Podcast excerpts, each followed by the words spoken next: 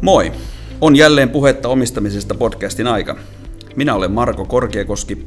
Puhetta omistamisesta on podcast, johon kutsun laajasti vieraita puhumaan kanssani omistamisen eri ilmentymistä ja teemoista. Vedän Suomen PVCllä yksityisomistajille yrityksille suunnattua liiketoimintaa ja tämän podcastin aiheet ovat meillä päivittäin esillä. Palaamme jatkamaan keskustelua ajankohtaisista aiheista ja tänään keskustelun ytimessä on perheyrittäjän näkökulma omistamisesta. Päivän vieras on nimittäin Tarja Takki Halttunen, Halton Groupin omistajia ja tällä hetkellä hallituksen varapuheenjohtaja.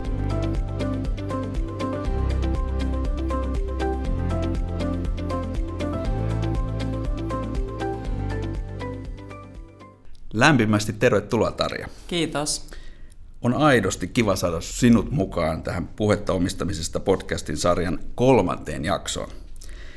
Tutustuin sinuun hieman ennakkoon ja mielestäni sinulla on todella mielenkiintoinen monipuolinen ura yrittäjänä, perheyrittäjänä ja myös startup-sijoittajana.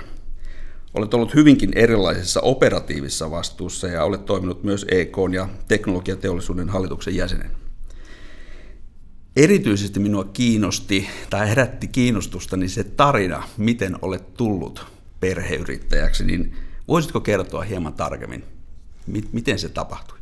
Kyllä, se vaan sopii. Ja tosiaan kiitos kutsusta tänne. Tämä on hyvin mielenkiintoinen podcast-sarja. No siis olen aikana niin mennyt lukion jälkeen tekniseen korkeakouluun Otaniemeen ja, ja, ja, ja sitten siellä tutustunut nykyiseen mieheni Mika Halttuseen.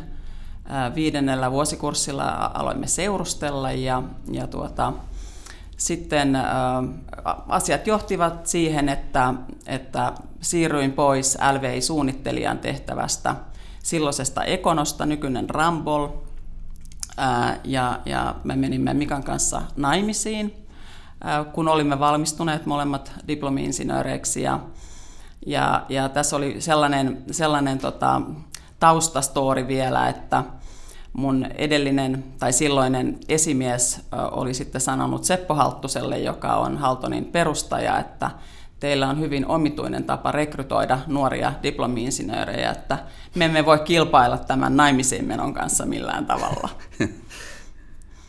Eli sillä tavalla, sillä tavalla tämä kaikki alkoi ja, ja sitten tähän liittyy vielä semmoinen asia, että me lähdettiin heti perustamaan Halton USAta. Mä olin 26 ja Mika oli 28 ja en pystynyt sanomaan ei sille mm. mahdollisuudelle. Tarina jatkuu kuitenkin sillä tavalla, että jos mä ymmärsin oikein, sä lähit sitten poiskin. Joo, mä lähdin sitten pois. Tota, mä olin kyllä aika pitkään, siis mä oltiin Jenkeissä kolme vuotta ja sitten äh, halusin synnyttää ensimmäisen lapseni Suomessa. Ja 90-luvulla tuli sitten kaksi muutakin lasta. Ja kolmannen äitiysloman aikana mä mietin, että olisikohan tämä perheyritys nyt ainakin vähäksi aikaa nähty, että mä haluan tehdä jotain muuta.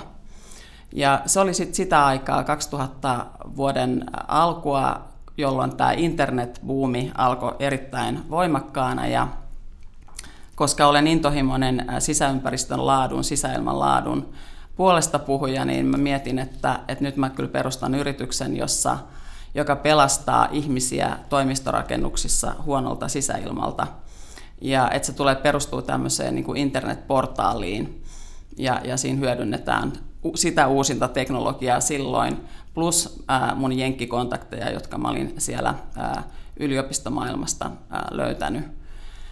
Ja niin mä sitten tein sen päätöksen, että mä lähdin, lähdin tota, omille teille. Toki mikä tuli siihen osa omistajaksi.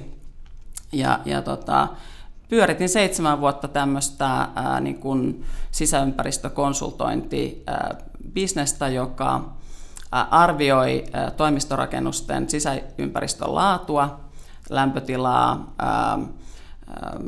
sisäilman laatua, akustiikkaa, valaistusta ja sitten arvioi, kuinka hyviä ne sisäympäristöt on sen perusteella, miten ihmiset koki ne. Ja, ja tämä oli niin kuin tämmöinen ensimmäinen kokeilu siitä, että miten, miten ää, ihmisten hyvinvointi ja sitten teknologia yhdistetään. Et, et, niin kuin sisäympäristön laadun tärkein mittari on se, miten ihmiset sen kokee. Ja, ja seitsemän vuotta siinä meni, mutta sitten, sitten tuli aika lähteä Yhdysvaltoihin uudestaan. Ää, lasten kanssa haluttiin lapsille luoda tämmöinen mahdollisuus päästä niin kuin tämmöiseen ää, kansainväliseen ympäristöön ja näkemään, että on sitä elämää Suomen ulkopuolellakin. Ja sitten siinä vaiheessa mä möin tämän yrityksen ää, lähipiiriin eli Haltonille ja siitä tuli meidän palveluliiketoiminnan siemen. Tekisi mieli kysyä paljonkin Mikasta ja teidän yhteistyöhommasta ja muuta, mutta jätetään se ehkä toiseen, toiseen jaksoon, mutta tota, ää, jos mennään eteenpäin ja mä ää, peruutan vähän aikaisempiin jaksoja. Meillä oli Tero Luoma oli ensimmäisessä jaksossa niin kuin mukana ja tota, hän puhuu siitä hyvin paljon, että omistajuudella on väliä, että kuka omistaa. Ja, ja tota, haluaisin nyt sinulta kysyä nimenomaan niin perheyrittäjän, että miten sinä tämän asian teeman koet, että onko sillä väliä ja minkälaisissa asioissa sillä on väliä? Mm. Siis kyllähän omistusmuodolla on paljonkin väliä. Toki voin puhua vain perheyrittäjyydestä ja, ja ymmärrän, että millä tavalla siihen suhtaudutaan ja vähän eri tavalla eri maissa. Sanoisin näin, että mä luulen, että meidän ihmiset esimerkiksi työskentelee meillä ja mistä tahansa sellaisessa yrityksessä mieluummin, jossa on kasvollinen omistaja. Sitten toinen asia, mikä tulee mieleen, mitä me ollaan kuultu myös asiakkailta, on se, että, että asiakkaat hyvin usein pitää siitä, että he pääsevät keskustelemaan suoraan, suoraan omistajan kanssa – Joissain maissa esimerkiksi lähi omistaja on hirveän tärkeä.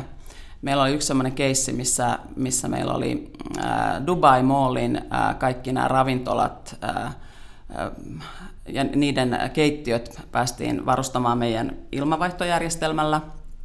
Ja, ja tota, siellä oli sitten jotain häikkää, niin sieltä sitten asiakas soitti suoraan omistajalle ja, ja pääomistajalle eli mun miehelle ja sanoi, että, että nyt on paras tulla tänne paikan päälle, että täällä on ongelmia. Ja niin Mika lähti sitten seuraavana päivänä lentämään sinne Dubaihin ja selvittelemään mm-hmm. ongelmaa.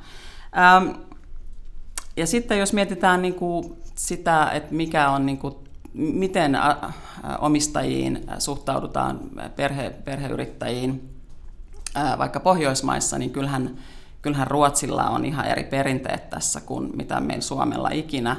Ja, ja, ja vaikuttaa siltä, että Ruotsissa perheyrittäjyys on, on hyvinkin arvostettua. Tämä Suomen tilanne on kyllä vähän huolestuttava. Esimerkiksi kun puhutaan siitä, että, että osingot pitäisi verottaa niin kuin voimakkaammin, kuin mitä niitä nyt verotetaan, niin se, se tuntuu niin kuin meistä yrittäjistä hirveän hankalalta ajatukselta, kun me jo maksamme veroa ensin siitä yhtiön tuloksesta, jonka jälkeen vasta ne osingot päästään maksamaan. Ja, ja sitten kun päästään tämmöiseen niin kuin sukupolven vaihdostilanteeseen, missä mekin ollaan nyt, kolmas sukupolvi on tulossa sisään, niin ää, Suomen valtio on tehnyt sen niin kuin onneksi melko helpoksi, että tämä vaihdos, sukupolvenvaihdos voidaan tehdä sillä tavalla, että, että jos tämä seuraava sukupolven edustaja pys, kykenee niin kuin hallitustyöhön tai johonkin muuhun merkittävään postiin siinä yrityksessä, niin hän saa huojennuksen siitä lahjaverosta, mikä tähän on yleensä sellainen lahjoitus, jonka, jonka omistaja tai mm. omistajat sitten tekevät seuraavalle suku, sukupolvelle. Ja, ja, ja tota, nehän maksetaan sitten, se, se lahjavero, niin niistä osingoista.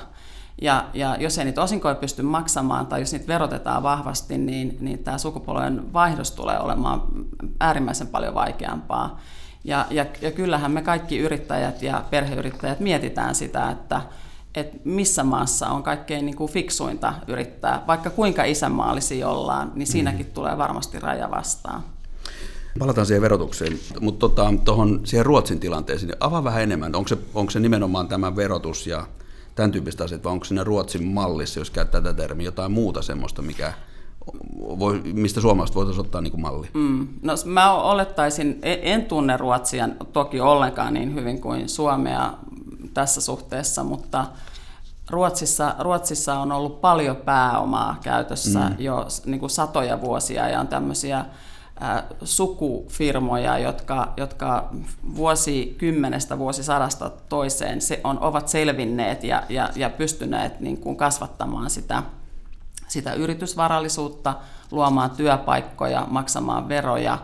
Ja, ja mä luulen, että se tulee enemmänkin siitä, että me ollaan oltu tämmöinen köyhä, köyhä Suomi, joka ei ole vaan kyennyt niin kuin tällaiseen malliin menemään, mutta mut me varmaankin edetään kohti sitä, sitä suuntaa.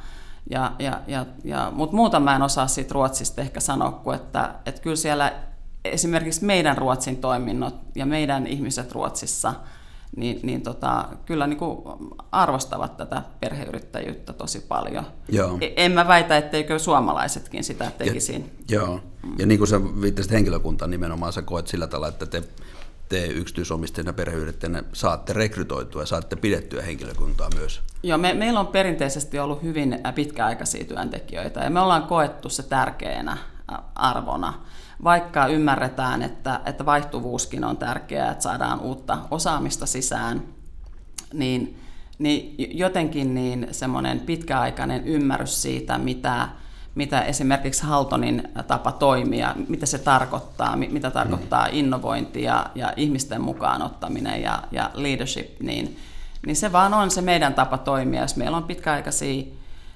työntekijöitä, niin, niin he pystyvät kontribio, niin kuin tuomaan, tuomaan sille puolelle sitten ää, niin kuin joka vuosi lisää. Mm. Ruotsin lisäksi kiinnostaa jenkit. Niin miten Jenkeissä näkyy tämä? Yhdys, Yhdysvallathan on siis yrittäjyyden kehto. Ja, ja Yhdysvalloissa jokainen ihminen haluaa niin kuin ensisijaisesti yrittäjäksi ja jos olet sattunut syntymään sitten perheyrityssukuun, niin, niin sitä viedään kyllä, kyllä niin kuin hyvin äh, iloisesti eteenpäin. Ja se, mikä ehkä, minkä mä ehkä haluaisin tässä nyt sanoa, kun olen miniänä tullut kuitenkin mm. tähän, tähän yritykseen mukaan, niin, niin Yhdysvalloissa yleensä, kun on, on yrittäjäperhe, niin molemmat vanhemmat toimivat yrittäjinä. Äh, ja, ja se on sellaista niin kuin, äh, perheen yhteistä, yhteistä mm. yrittäjyyttä, joka toki meilläkin on me, meidän, Mika ja mun perheessä nyt niin kuin toteutunut. Mutta, mutta jos mä katson Suomessa esimerkiksi paljon näitä, näitä tämmöisiä yrittäjäsukuja, niin saattaa olla niin, että siinä on vaikka isä, isä siinä perheyrityksessä ja sitten aikanaan lapset, mutta äiti ei ole ollenkaan mukana. Ja en tätä nyt tunne niin hyvin tätä asiaa, mutta voisin kuvitella, että voi tulla tämmöistä ulkopuolisuuden tunnetta mm. ää, sille puolisolle, joka tavallaan on kuitenkin siinä koko ajan mukana, mutta ei oikeasti ole siinä sisäpiirissä. Mutta siis Yhdysvallat, niin, niin kuin sanotaan, niin jos naapuri, naapuri ostaa uuden auton, niin sitten sitä ajattelee, että miten mä saisin vielä paremman. Että et semmoinen mun mielestä sellainen niin kuin perinteinen niin kuin kateellisuuden kulttuuri, ainakin niinä vuosina, mä olen yhteensä kuusi vuotta asunut Yhdysvalloissa, niin mä, mä en sellaista, sellaista en niin kuin huomannut siellä. Että se on se amerikkalainen unelma, jota, jota kaikki edelleen, tai hyvin monet edelleen siellä tavoittelee. Joka sitten myös asiakas, asiakaspäässä Joo, joo ja, ja, ja tämä asiakaspää tosiaan, niin, niin, niin kyllä asiakkaat arvostivat todella paljon tämmöistä kasvollista omistajuutta ja, ja sitten siinä on se, että kaikkihan haluaa päästä sitten tekemisiin nimenomaan sen omistajan tai omistajien kanssa. Ja, ja, ja se, se, oli, se on ollut kyllä niin kuin sillä tavalla ehkä, ehkä erilaista Yhdysvalloissa kuin täällä Suomessa. Tai Euroopassa jopa yleisesti. Kyllä.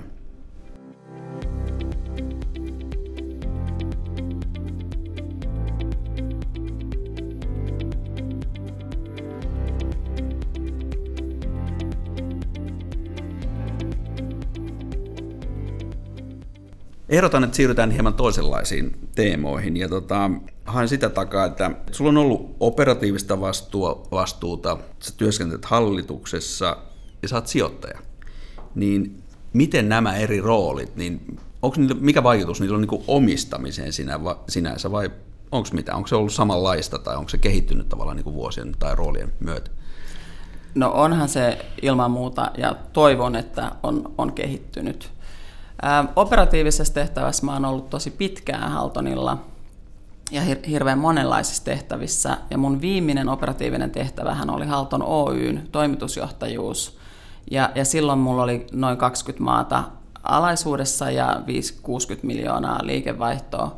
Ja se kyllä opetti todella paljon. Mä, mä olen hyvin kiitollinen siitä, että mä sain myös tulosvastuullisen tehtävän, koska se on sitten helpottanut mun ää, toimintaa hallitustasolla.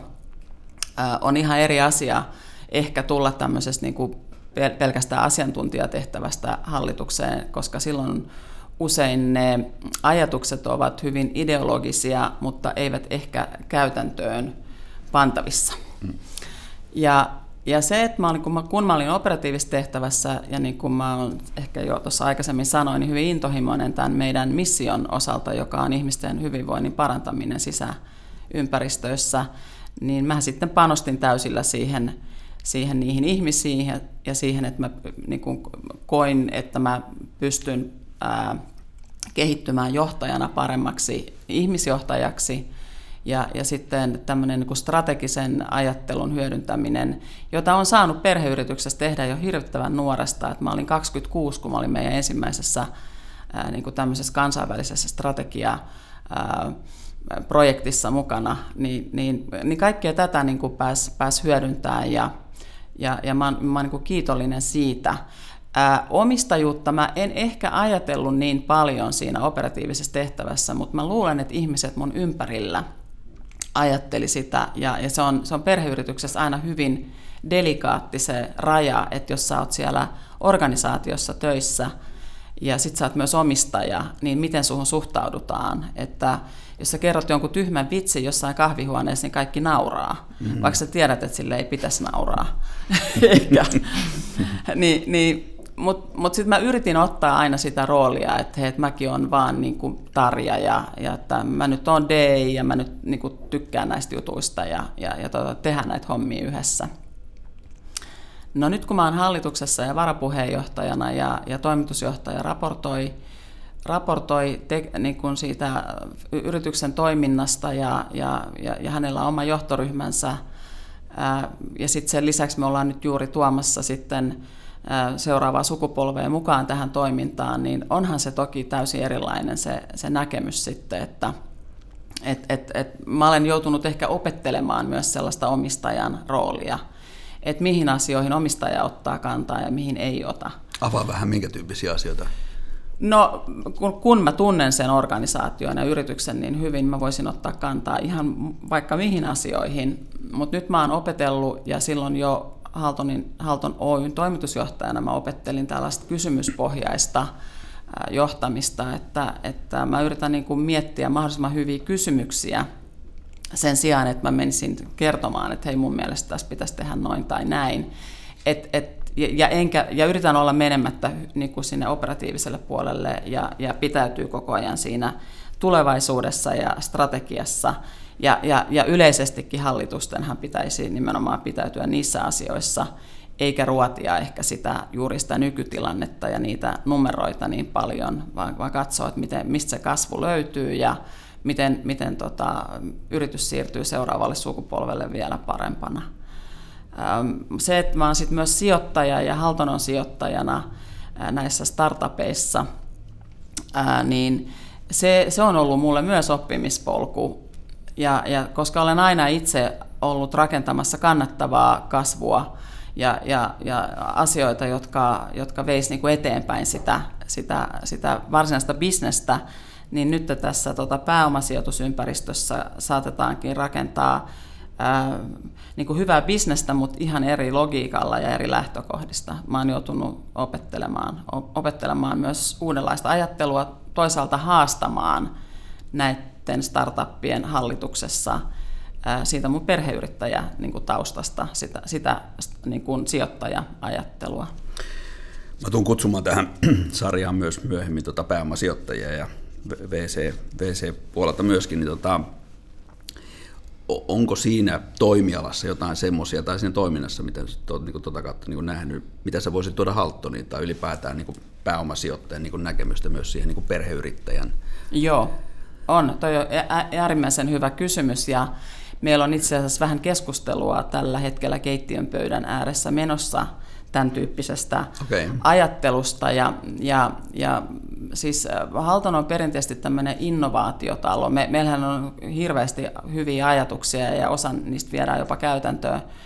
Ja, ja tota, kun me ollaan pyritty kasvamaan aina tulorahoituksella ja, ja ehkä pankkien tuella, niin kyllähän tämä startup-maailma on avannut mulle sen näkemyksen, että kun meillä on joku hyvä kasvuaihio, niin me voitaisiin viedä se paljon nopeammin eteenpäin ja niin kuin tämmöisellä niin kuin uudenlaisella vivuttamisella, velkavivuttamisella tai si- uusilla sijoittajilla. Me ollaan hyvin tiukasti pitäydytty perheomisteisena ja, ja, ja tota, Mutta mut kun mä mietin tätä, että miten fiksuja ideoita monissa perheyrityksissä on, niin voisiko niissä ajatella jotain sellaista niin kuin New Ventures-tyyppistä liiketoimintaa, että osa siitä liiketoiminnasta siirrettäisiin tämmöiseen erilliseen yksikköön, johon voitaisiin mahdollisesti ottaa muita sijoittajia ja, ja sitten vaikka jopa kuvitella tämmöistä niin kuin exit-tyyppistä ajattelua siinä. Perheyrittäjät hän ei ajattele niin, että mm. et koska tästä tehdään exit. Mm. Noin niin kuin ainakaan lähtökohtaisesti, niin, kuin, niin lähtökohtaisesti mm. eivät ajattele niin. Mutta että joo, toi on, toi on hyvin mielenkiintoinen ja silloin kun tekee monipuolisesti ja näkee niin kuin erilaisia asioita, niin luonnostaan kuka tahansa meistä kykenee yhdistämään niitä sitten keskenään, että että hei, nythän jos me yhdistettäisiin tämä A ja B toisiinsa, niin me saataisiin ihan, mm. ihan uusi juttu aikaiseksi. Yeah. Ja, ja perheyritysten ongelma on just se kasvu, kasvun niin kuin, äh, saaminen, mikä on toki kaikissa niin kuin yhtiöissä mm. sama tilanne, että, että kasvua mielellään, mutta miten se saadaan aikaiseksi. Sitten mä hyppään ihan toisenlaiseen teemaan, tai lähellä, sä mainitsit itsekin lapset mm. ja, ja lasten mukaan ottaminen yhtiön toimintaan, mikä se rooli sitten onkaan, niin Miten se teillä, onko se suunnitelmaa sattumaa? No sattumaa se ei ole. Ja, ja meillähän on se tilanne, että me ollaan nyt toista sukupolvea ja me ollaan koettu se ekasta sukupolvesta toiseen siirtyminen, opittu paljon siinä, siinä prosessissa ja jo jo kauan sitten päätetty, että, että me tehdään tämä suunnitelmallisesti, me, meidän lasten mukaanotto. Nyt on vaan, niin kuin meillä henkilökohtaisesti on se tilanne, että kukaan meidän lapsista ei ole missään vaiheessa ää, niin kuin mitenkään selkeästi osoittanut, että he haluaisivat niin kuin ainakaan operatiiviseen toimintaan mukaan. Ja, ja mä, mä olen tässä nyt ihan viime aikoina miettinyt sitä, että kun ainakin itselläni on ollut se ajatus, että he saavat tehdä mitä he itse haluavat. Että et eihän ihminen voi olla onnellinen, jos hänen niin kun, hän tekee, joku muu tekee päätökset hänen puolestaan. Että et ollaankohan me vähän liian vähän niin kun, tuotu esiin niitä positiivisia puolia, mitä tämmöisessä perheyrittämisessä on, koska siinähän on paljon myös niitä, että ei se ole pelkästään sitä niin kun, itkua ja hammasten kiristystä, mitä ehkä joskus lapset kotona mm-hmm. ovat saaneet kuulla. Ja, ja tota, niin nyt ollaan siinä tilanteessa, että meidän vanhin tekee väitöskirjaa Imperial Collegeissa Lontoossa öljyyhtiöiden ilmastostrategioista. Hän haluaa ehdottomasti olla pelastamassa maailmaa. Seuraava, seuraava lapsi on myös valmistunut maisteriksi tämmöisestä niin kuin artificial intelligence puolesta, joka yhdistää sitä taiteeseen. Ja meidän kolmas lukee sosiologiaa nyt ensimmäistä vuotta, sosiologiaa ja global politics. Kaikki asuu Englannissa ja ovat niin kuin ehkä niiden meidän jenkkivuosien myötä niin sitten niin kuin hakeutuneet, hakeutuneet muualle. Ja ihan siis huippuu yliopistoihin, että mä oon hyvin iloinen, että he ovat sinne niihin päässeet. Että niin kuin Oxfordista lähtien. Ää, mutta että miten me sitten mitä mä nyt sitten, niin me ollaan täällä Suomessa ja meillä on tämmöinen meidän mielestä hirveän hieno, hieno yritys, ja, ja tota, sitten meidän lapset haluaa pelastaa maailman niin kuin tuolla, ehkä tämän ESGn parissa mm. niin kuin erityisesti. Niin nyt meillä on sitten semmoinen äh, haaste, että me, miten me yhdistämme tämän kaiken. Noniin. Ja joka tapauksessa heistä tulee äh, vastuullisia omistajia. Että, että meidän aikana tämä, tai Mikalta ja minulta tämä yritys siirtyi meidän lapsille. Mm. Se, että miten he sitten toimivat, on heidän asiansa. Mutta meillä on tämmöinen prosessi käynnissä, missä me meidän edellisen toimitusjohtajan Heikki Rinteen avulla niin, niin teemme tällaista niin kuin omistajastrategiaa ja kolmannen sukupolven sisääntuloa. mun mielestä pääteemat oli aika kohdalla, jos puhutaan ESGstä ja New Ventures mainittu ja startupit mainittu, niin aika voisi kuvitella, että tuolta se jostain löytyy. Mä olisin kuitenkin tuosta vastuullista halunnut puhua niin kuin teemana ja, ja nimenomaan omistamisen kannalta, niin miten se, miten se teillä niin kuin Halttonin tekemisessä ja, ja tavallaan niin kuin teidän niin kuin brändin luomisessa tai liiketoiminnassa yleensä, niin mitä se teille tarkoittaa? Joo, tämä on äärimmäisen tärkeä asia ja, ja, ja tämä vastuullisuusteema on siis niin meillä kuin varmasti monilla muillakin, monissa muissakin perheyrityksissä tullut nimenomaan seuraavan sukupolven myötä vielä tiukemmin tähän kokonaisuuteen mukaan. Ähm, et niin kuin esimerkiksi meidän tytär sanoi, että mitä väliä on jollain sisäilmalla, jos, tota, jos niin kuin talot niin kuin, jos alkaa tulvia niin, että ei niihin pääse edes sisään. E, että, et, niin kuin me puhutaan niin kuin tällä tasolla, mutta siis Halton on ollut tosi pitkään jo tavallaan tässä vastuullisuustoiminnassa mukana jo sen takia, että, että rakennukset käyttää energiaa todella paljon ja me ollaan aina pyritty tekemään järjestelmiä, jotka ovat hyvin energiatehokkaita. Eli, eli sillä tavalla niin kuin pyritty tämmöiseen vastuullisuuteen sillä puolella. Mutta nythän se tulee niin kuin joka paikasta koko ajan esiin, että ESG on pakko panostaa. Ja me ollaan panostettu ja panostetaan edelleen. Nyt meillä tulee jo kolmas vastuullisuusraportti. Julkaistaan ihan nyt näinä viikkoina. Ja, ja sitten ollaan esimerkiksi tota, tehty tämmöisen suomalaisen, jos mä nyt muistan sen suomalaisen ää, yrityksen kanssa tämmöistä net impact ää, analyysiä siitä, että mikä on meidän jalanjälki, mikä on meidän kädenjälki. Ja, ja, mutta mä voisin kuvitella, että, että Halton ehkä siirtyy vielä enemmän tämmöiseksi, niin kuin sanotaanko työkaluksi tai, tai välineeksi niin kuin seuraavan sukupolven käsissä – siinä, että, että me teht, pyrittäisiin tehdä maailmasta vielä parempaa paikkaa. Toki me ollaan niin kuin ihmisten hyvinvointiin esimerkiksi aina panostettu, siis meidän asiakkaiden asiakkaiden hyvinvointi, jotka käyttää, käyttää erilaisia tiloja, tai ollaan esimerkiksi oltu tä, tässä niin kuin terveydenhuolto, terveydenhuollon tiloissa niin kuin hyvin vahvasti mukana, mikä on, mikä on myös tärkeä asia.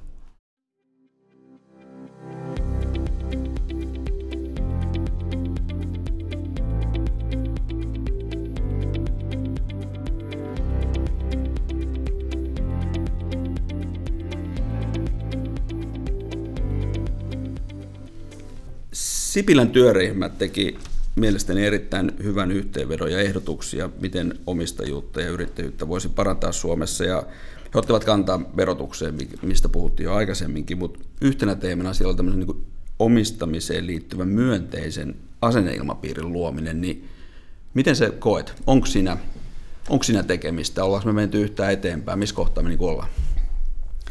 No mä sanoisin, että yrittäjyyteen suhtaudutaan paljon myönteisemmin kuin esimerkiksi 30 vuotta sitten, kun mä oon valmistunut Otaniemestä. Esimerkiksi Otaniemessä on ihan valtava siis se yrittäjyysgenre ollut jo pitkään ja, ja nyt se on hienoa, että on syntynyt Aalto-yliopisto, missä on sitten myös kauppakorkea ja taideteollinen mukana, että pystyy niin tulemaan tämmöisiä törmäytyksiä, missä voidaan sitten luoda jotain uutta ja uusia, uusia, uusia yrityksiä. Yrittämisen asenneilmapiiri on mun mielestä parantunut. Se, että puhutaan sitten perheyrittäjistä, niin sitä mä en osaa sanoa kyllä, niin kuin, että onko siellä sillä puolella tapahtunut mitään erityisen niin kuin myönteistä. Ähm, joskus on tullut mieleen, että kun Suomessa ovat nämä verokalenterit, ja niitähän ei sitten niin kuin muualla ole, niin on tuntunut niin kuin on tuntunut todella inhottavalta, että niitä repostellaan. Ja siis suuret valtamediatkin haluavat repos, niin kuin, repostella niitä. Ja, ja, ja tota, tokihan se on totta, että jos ryhdyt yrittäjäksi ja satut onnistumaan hirvittävän niin kuin puurtamisen jälkeen, niin, niin tota, siitä sitten myös syntyy tuloa. Mutta voisiko edes olla niin, että nämä verokalenterit muuttuisi vaikka semmoisiksi, että kuinka paljon on maksanut veroja – Mm. Niin auttaisiko se kuitenkin jo vähän, koska mehän kaikki tarvitsemme sitä rahaa. Ja tämä upea pohjoismainen hyvinvointiyhteiskunta, mikä meillä on, jossa kaikista ihmisistä pidetään huolta, mikä on meillekin hirveän tärkeää, kaikille yrittäjille tärkeää, mm. niin, niin eihän se onnistu ilman niitä, sitä veronmaksua mm. ja sitä, että ihmiset onnistuu ja yritykset onnistuu. Kyllä, riskinotto ja lupa vaurastua ja sitä kautta niin kuin niin. Olla, olla hyvä veronmaksaja ja viedä yhteiskuntaa eteenpäin. Niin, niin että kyllä Suomessa kuitenkin aika paljon niitä veroja maksetaan. Että sitähän Jenkeissä ne hämmästelee todella paljon, että maksatteko te tuommoisia prosenttimääriä veroa. Ja me ylpeänä siellä kerrotaan, että joo, meillä on tämä pohjoismainen hyvinvointiyhteiskunta, että hei, meillä on koulutusilmasta, terveydenhuoltoilmasta. Ja siis onhan se aivan mielettömän upeeta. Ja se on oikeastaan osa syy varmaan, miksi Eurooppa varmaan pärjäsi koronassa paremmin kuin jenkit. Että koska siellähän siellä on niin kahden kahden ää, niin kuin tällaisen kerroksen ää, ihmisiä, että osalla ei ole ollenkaan terveydenhuoltoa. Ja tuommoinen virus kuitenkin, niin se leviää ihan armottomasti riippuen siitä, riippumatta siitä, mikä ihmisen tulotaso on. Et kyllähän ne oli siellä, on ollut siellä todella pulassa. Ja, mutta, mutta me halutaan vaalia, ilman muuta kaikki perheyrittäjät haluaa vaalia pohjoismaista hyvinvointiyhteiskuntaa ja maksaa veroja. Verotukseen vielä liittyen, niin Sipilän työryhmäkin nosti esiin tämän niin kuin ennustettavuuden, että on se niin kuin omistajuuteen tai omistajuuden siirtymiseen, mutta, mutta sitten tähän liittyy myös tämä investointipuoli ja, ja tota, miten se itse näet tavallaan veron maksamisen ja paikallisuuden ja kaiken, koko tämän kokonaisuuden? Joo.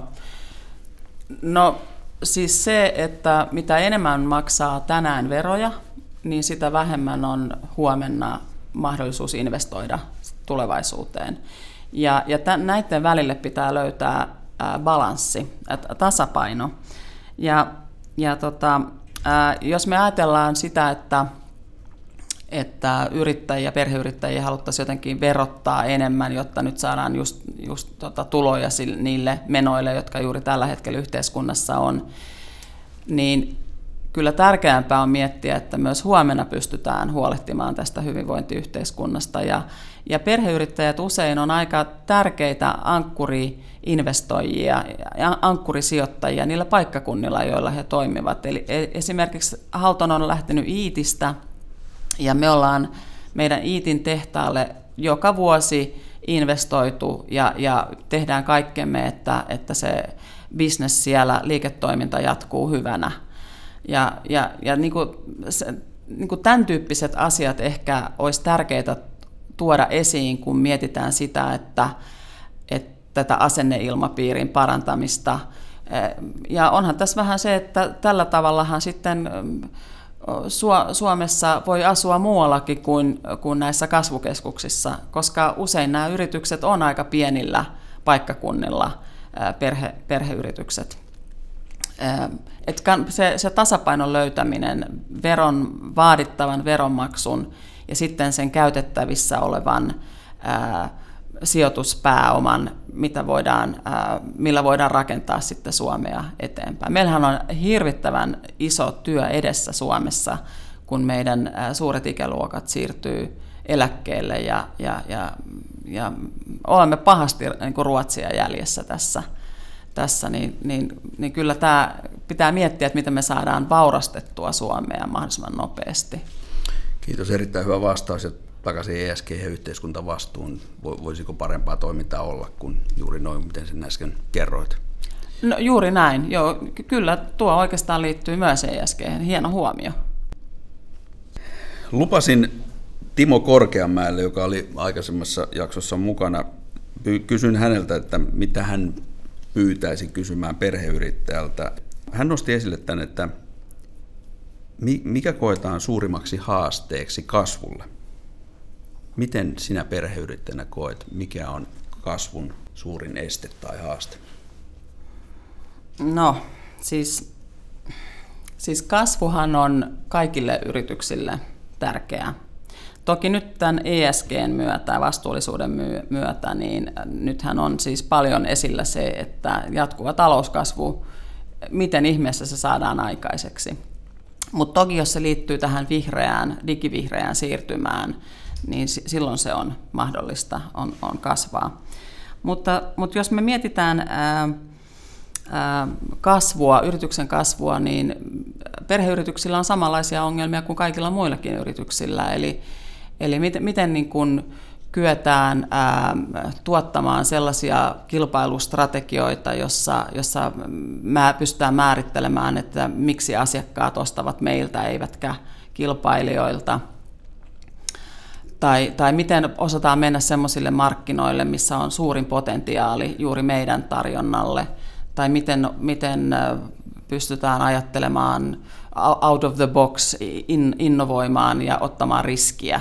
Ja, ja miten, miten toimitaan niin, että uskalletaan epäonnistua, koska kasvuun, kasvuun liittyy aina myös epäonnistuminen. Osa hankkeista menee vääjäämättä pieleen. Mutta sitten jos puhutaan perheyrityksistä nimenomaan, niin ää, perheyrityshän on yleensä perheen suurin omaisuuserä, niin kuin, niin kuin by far, niin kuin erittäin suuri omaisuuserä. Ja, ja sen takia siitä huolehtiminen on hirvittävän tärkeää. Ja sitten perheyrityksillä on myös se ää, tosiasia, että jokainen sukupolvi haluaisi antaa sen yrityksen eteenpäin parempana kuin mitä on sen itse saanut. Ja, ja, ja nämä asiat ehkä tuo sitten sitä epävarmuutta ja, ja, ja tota, niin kuin pelkoa siitä riskinotosta ja että mitä kaikkea se kasvu sitten edellyttää. Mutta tätä me olemme niin kuin miettineet sillä tavalla, tai mä olen itse asiassa sitä mieltä, että tämä ei ehkä vielä toisessa sukupolvessa näy, eikä välttämättä kolmannessakaan, että, että sitä, sitä riskiä, että halutaan kasvaa ja halutaan ottaa riskiä, mutta sitten jos on niin kuin pitkään toiminut perheyritys, niin voi olla, että, että kun siellä on niin paljon jo omistajia ja, ja siellä on paljon erilaisia mielipiteitä, niin, niin voi olla, että, että kasvu ei ole silloin niin kuin tärkein, tärkein asia. Mutta voisiko tätä lähestyä jotenkin sit sillä tavalla, että osa siitä perheyrityksestä ikään kuin asetetaan tämmöiseen niin kuin New Ventures-tilaan, missä sitten otetaan riskiä ja, ja, ja tehdään asioita vähän eri tavalla. Ehkä jopa käytetään niitä pääomasijoittajia mukana. Niin ja teemoja, ainakin mitä itse tiedän, että me ollaan otettu, kun ollaan työskentely perheyhtiöiden kanssa ja heidän omistajastrategioiden kanssa tavallaan, mikä se omistajastrategia on ja siihen liittyvät juuri nuo elementit. Hyvä. Mä uskon, että Timo sai tästä kyllä hyviä aineksia tutkimukseen ja koulutukseen. Tulen myös keskustelemaan seuraavassa jaksossa perheyrityksen seuraavan sukupolven edustajan kanssa. Mitä haluaisit, että kysyisin häneltä? No niin, tämä tämä on hyvin mielenkiintoinen kysymys ja, ja, ja mä sanoisin ehkä sillä tavalla, että, että toivoisin hänen ää, niin kuin arvostavan sen yrityksen juuria ja edeltäjien saavutuksia, mutta että et uskaltaisi tehdä siitä yrityksestä kuitenkin omansa näköisen. Että, ja, ja hankkisi monipuolista työkokemusta joko siinä yrityksessä tai yrityksen ulkopuolella, mutta että näkisi niin kuin erilaisia, erilaisia tehtäviä. Ja, ja, ja, ja sitten voisi miettiä sitä, että mikä on se oma juttu juuri siinä yrityksessä, joka, joka tuottaa niin kuin intohimon tunteita ja joka olisi sellainen asia, missä hän haluaisi oikeasti pistää itsensä likoon.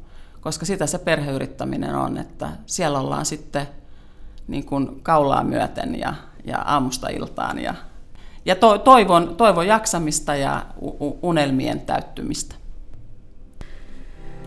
Tällä kertaa puhetta omistamisesta podcastin vieraana oli perheyrittäjä Tarja Takki Halttunen Halton Groupista. Puhuimme, mitä perheyrittäminen on ja miten perheyrittäjä näkee omistamisen hyvinkin laajasti.